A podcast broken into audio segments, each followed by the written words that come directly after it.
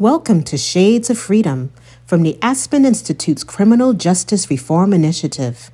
Be sure to never miss an episode by subscribing to Shades of Freedom on your favorite podcast app. This episode's guest is LaTonya Tate, chair of the Birmingham City Council Public Safety Committee and executive director of the Alabama Justice Initiative. We really hold the power. We are the power brokers. And so the goal is to get out here, and this is what I tell people in community being a counselor. You are the power broker. I'm your advocate. I'm your mouthpiece. And so exercise that power. Most people have lost hope. And so it's going to take people like myself and others to really get out in these communities and dig deep and bring that uh, level of hope back to get people know that you are the power brokers and the makers, and you got the power to change and shape anything in this state that you want to see happen. Welcome to Shades of Freedom. I'm your host, Douglas Wood, Director of the Aspen Institute's Criminal Justice Reform Initiative. LaTonya Tate believes that reform should be collective and community based.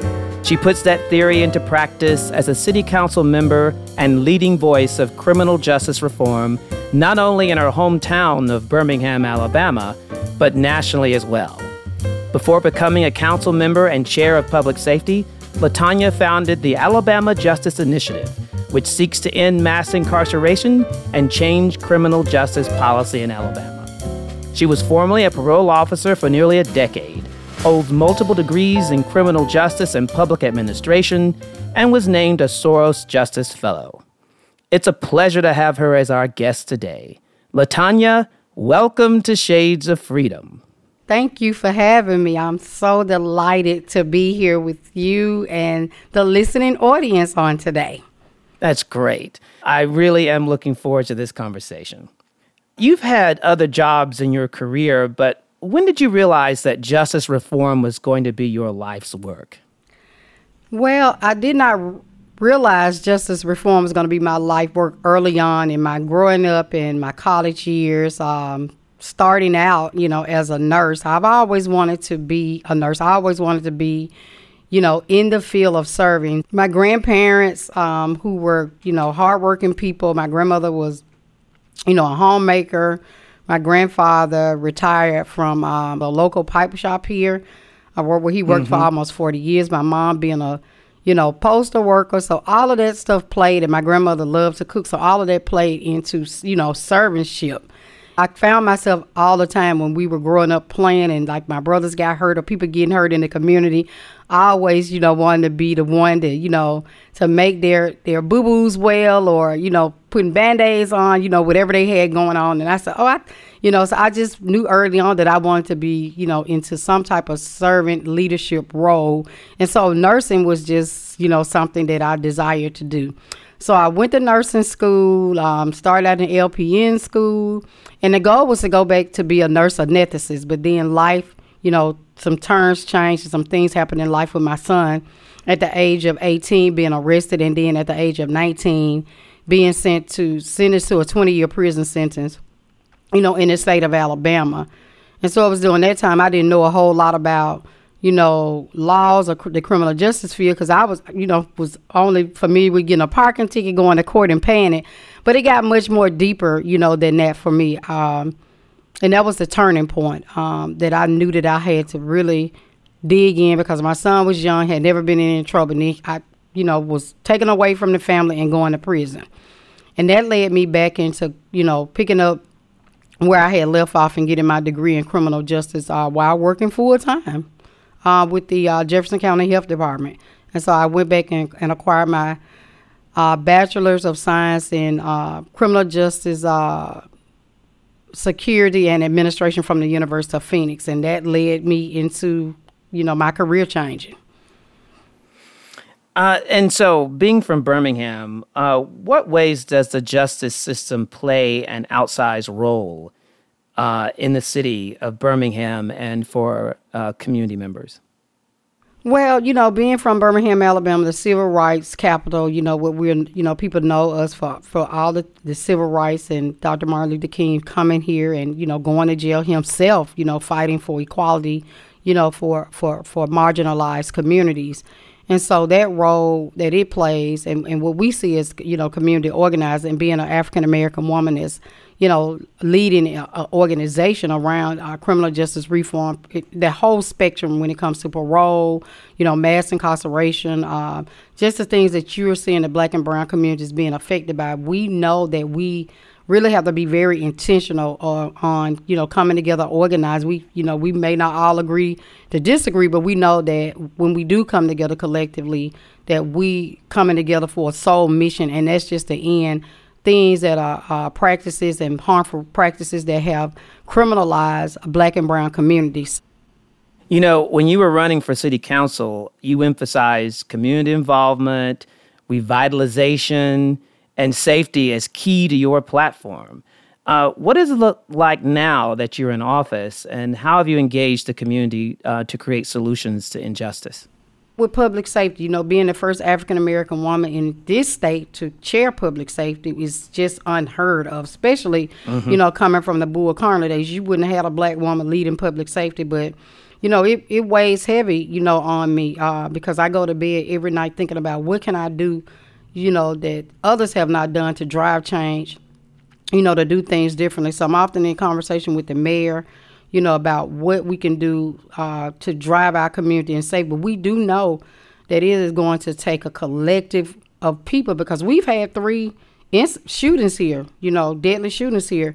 And so we have to really be intentional. And it, at some point, it has to become personal to people in community that the police – cannot do this by themselves. It has to become personal because when you have people running around town in the broad daylight shooting guns and have no regard for life, when does it come personal with people in you know in community? When does this become personal that a bullet does not have eyes? It can hit you at any given day.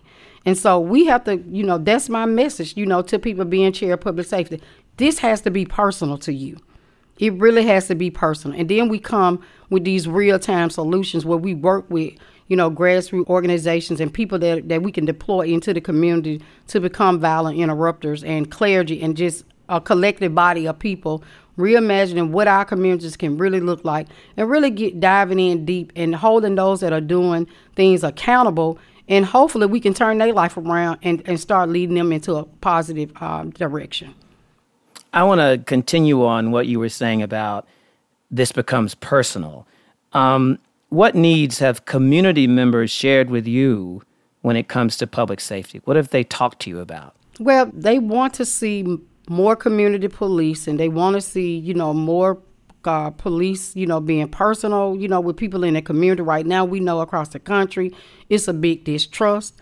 And so I think we, we have to really sit down and have these hard conversations that people are not ready for it. But it's time that we move in that direction and start healing, doing some healing and reconciliation because that's so super important.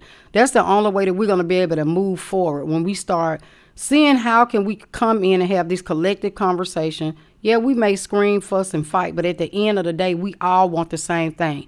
And that's the things that people that you know, talking to police officers, being a chair of public safety, most people recognize who I am when I'm out in public and we have this conversation. And what they appreciate is I understand. I've been in those situations, you know, being an African American female working in a rural white town, being and, and, and supervising 95% people that were on my caseloads were Caucasian individuals. So I was in high intensity, you know, every day, in high intensity danger every day for my life.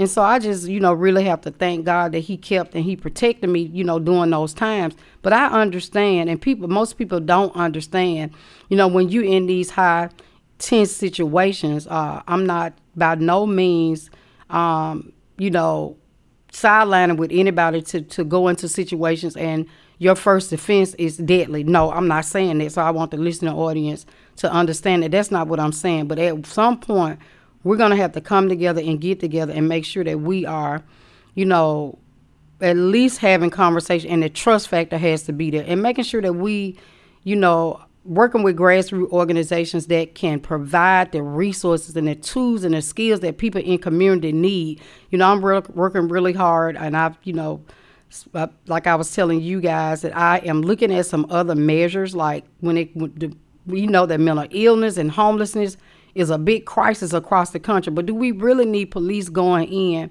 you know, trying to assist people that are already traumatized? And so I'm a I'm a, I'm a proponent that we really need to deploy people that are mental health professions.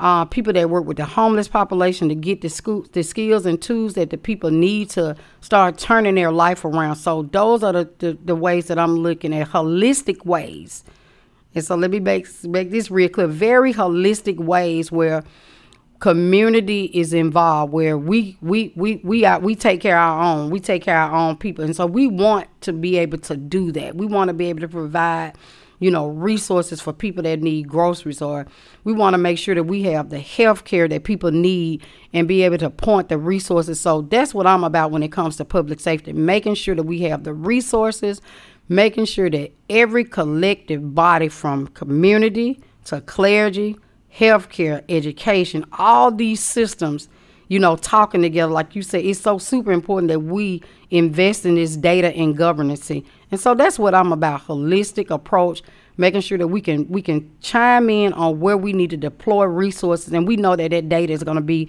very important for us to do that. You know, um, you mentioned just a second ago about the importance of healing and reconciliation. And given Birmingham's history, and as you said, being the seat of the civil rights movement, what does healing and reconciliation look like? Nobody is born to be a criminal. I, I tell people I, I carried a child for nine months. I didn't I didn't birth a criminal. So I make that real clear. My son did not come into this world to be a criminal criminal, but I do know that generational curses are flowing down through through the family unit. And I really believe that we in order for families to be healed and made whole and for those that are marginalized that we make we got to make sure that we we got the right people that are healing healing healing justice people uh, restorative justice individuals that have been trained. Because you have to have people that have this this training to know to be able to go into a community to be able to even start this process. So that's super important to make sure that we're not sending people in community causing further harm. You know, just doing things because they feel they say this is what I believe needs to happen. No, we need the real professionals. And so we want to work with those that have been highly trained in restorative work, healing justice work, healing practices, transformative justice to come into, you know, Birmingham, work with me and, and, and get those that want to, you know, go into in, into these marginalized community housing units and and start this process and start working this thing from the inside out. And so I do know that looks like we got to go and get the whole family unit. When you start working with a young man that has traveled down the road and he's traveling down the wrong road and and and is just as impacted we got to go back and get the mother, the sister, the brother. We got to go back and start that healing process with the whole family and let that spread abroad. So, we talked about the fact that you uh, founded the Alabama Justice Initiative. So, can you describe the work of the initiative and its goals? Well, Alabama Justice Initiative was, you know, they said turn your pain into purpose. And so, actually, when I wanted the 2018 and was as selected as a Soros Justice Fellowship with 15 other amazing individuals. And so Alabama Justice was a part of my project. My project was probation and parole practices in Alabama, and it was birth.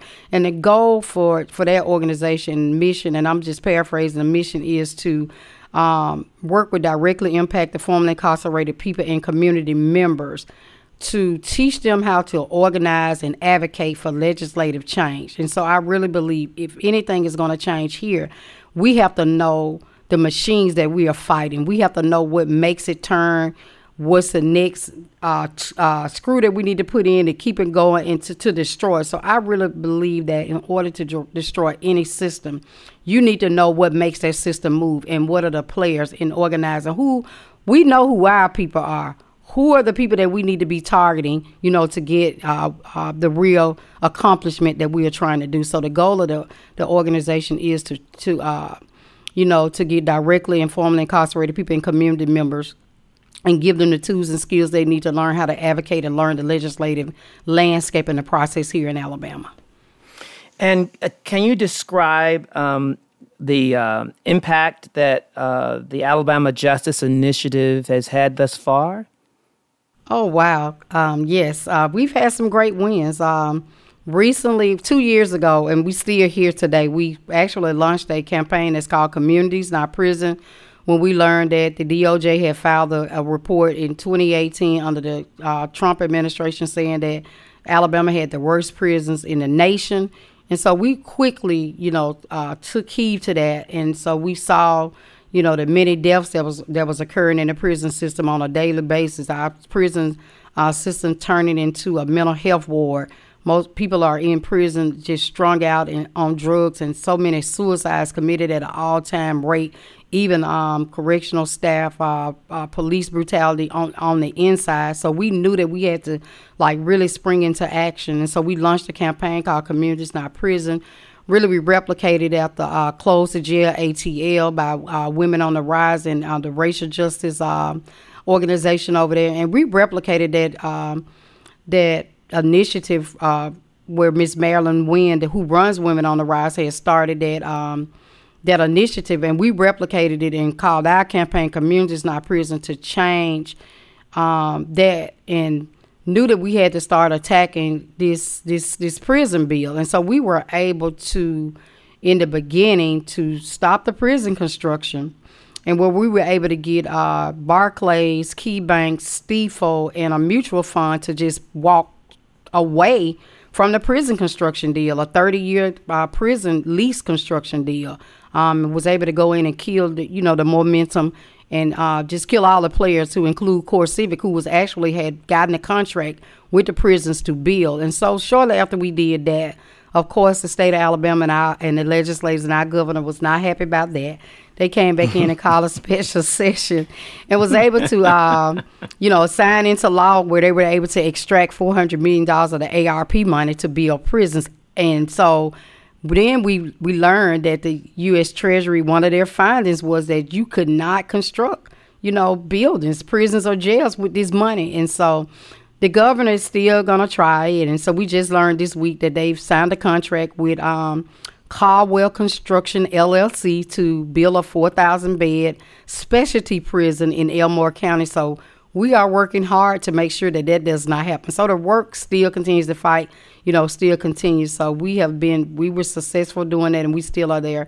And so we've been doing a, another initiative called Participatory Defense, where we have been very successful in helping families, those that have been accused of, um, you know, of a, of a, a, a crime. And we were able to uh, get charges dropped off a school teacher that was f- uh, facing felony assault charges on the police officers. And so, with Alabama Justice Initiative, um, we've a, we've uh, started a fellowship. It's called a Reimagine Justice Fellowship. So we are tweaking that right now um, um, to go back in and, and, and start that fellowship over. And we've we've graduated two cohorts. So we've graduated a total of sixteen great organizers that we got out here, you know, in these communities, just doing some good work. That's great. That's fantastic. Congratulations on that wonderful work. I wanted to go back to your time for a moment as a parole officer. Uh, how does your experience as a parole officer inform your current work, and what did it reveal to you about the justice system? Well, my experience with a parole officer, I worked in a, a little small town called Defuniak Springs, Florida, which is the panhandle. And so mm. that really opened up my eyes, you know, being a black woman, the only African American female uh, in the office and at the time, my son was sitting in an Alabama prison.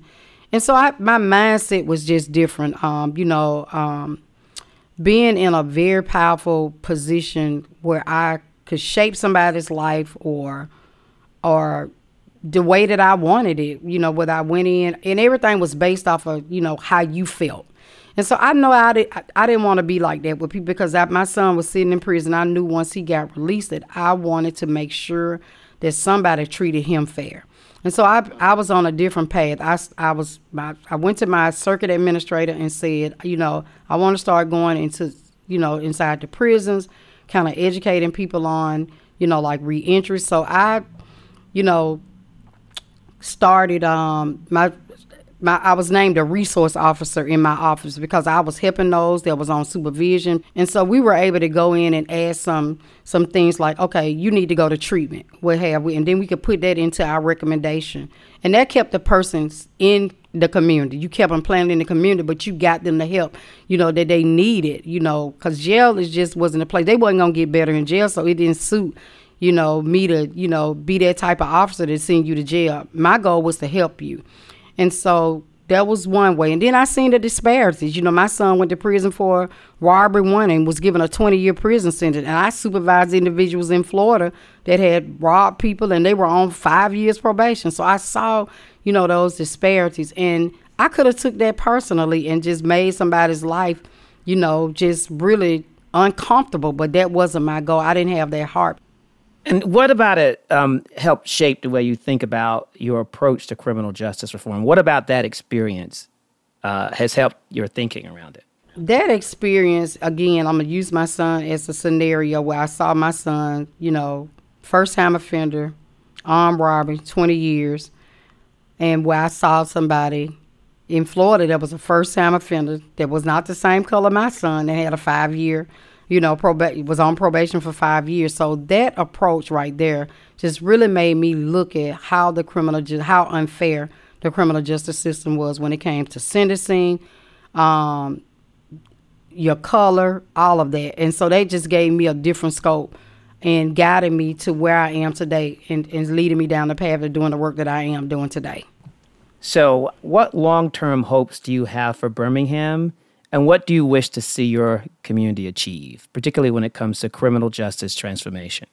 The long term hope that I have for Birmingham is, you know, for us to keep moving very progressively, but making sure that every neighborhood and every person that lives in neighborhood is is served in such a way that we all are, you know, on level playing fields. It's equality all across the board for everyone.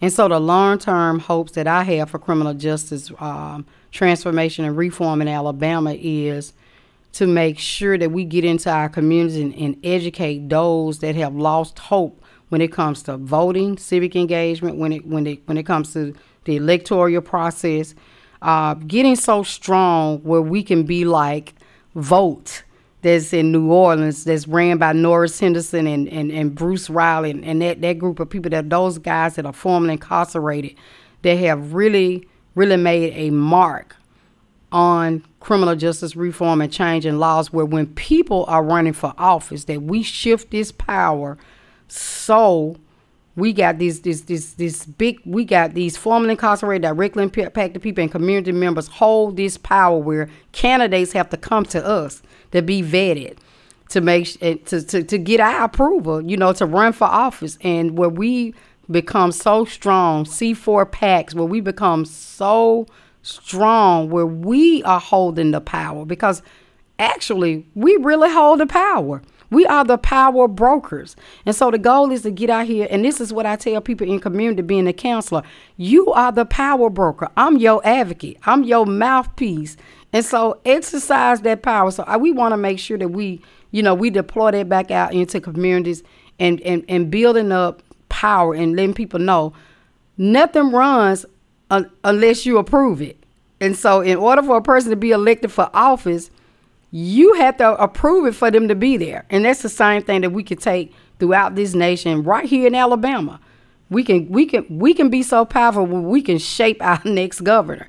You say Alabama is red, but we don't believe that. We we believe the reason that it is red because most people have lost hope, and so it's going to take people like myself and others to really get out in these communities and dig deep, and bring that uh, level of hope back to get people know that you are the power brokers and the makers, and you got the power to change and shape anything in this state that you want to see happen. You know, we always ask our guests the same final question on Shades of Freedom, which is this. When you hear the phrase shades of freedom, what does it mean to you now and for the future? Ooh, I envision shades of freedom where we all can just come together. The black, brown, indigenous, all colors of people come to coming together as one, and really just uh, magnifying and honing in on, you know, what Dr. King believed in: equality for every boy, woman, girl, man. You know, people just coming together and, and just celebrating. Um, and that's what I think about shades of freedom, you know, where we all safe in community. Nobody is afraid of nobody. When I think about how I grew up, you know, when it comes to shade of freedom, we knew everybody on the on the block and and we were able to get along. If you didn't have something, somebody else had it. You know, that's what I equate shades of freedom, you know, to. And when I think about shades of freedom again, um, you know, thinking about looking from sitting on my grandfather's porch and my grandparents put, um, you know, on Saturdays when my grandparent father went to the farmer's market and even his own garden, you know, garden, you know, going back to those golden old days. So that's what I think about, you know, when it comes to shades of freedom, you know, um, quality education, quality health, health care for all, you know, all across the board, everybody is equal. That's what I think about when I think about shades of freedom. Well, Counselor Tate, it has been such a pleasure having you on our podcast, Shades of Freedom, and we wish you all the best and all the great work you're doing, not only in Birmingham and Alabama, but for the country. Thank, Thank you. you. I appreciate it. Thank you. Thanks for joining us for Shades of Freedom from the Aspen Institute's Criminal Justice Reform Initiative. We'll be back soon with more thought provoking guests so please subscribe on your favorite podcast app. Or you can find all of our past episodes by visiting our website at www.aspeninstitute.org slash CJRI. This podcast was engineered and produced by Natalie Jones, with research assistance by Willem Patrick. It was edited by Ken Thompson, with production support by Christian Devers and Wanda Mann. CJRI's programs were made possible by support from Arnold Ventures, the Ballmer Group, the Bank of America Charitable Foundation, Chan Zuckerberg Initiative, the Community Foundation for Southeast Michigan, the Ford Foundation, and Slack Inc.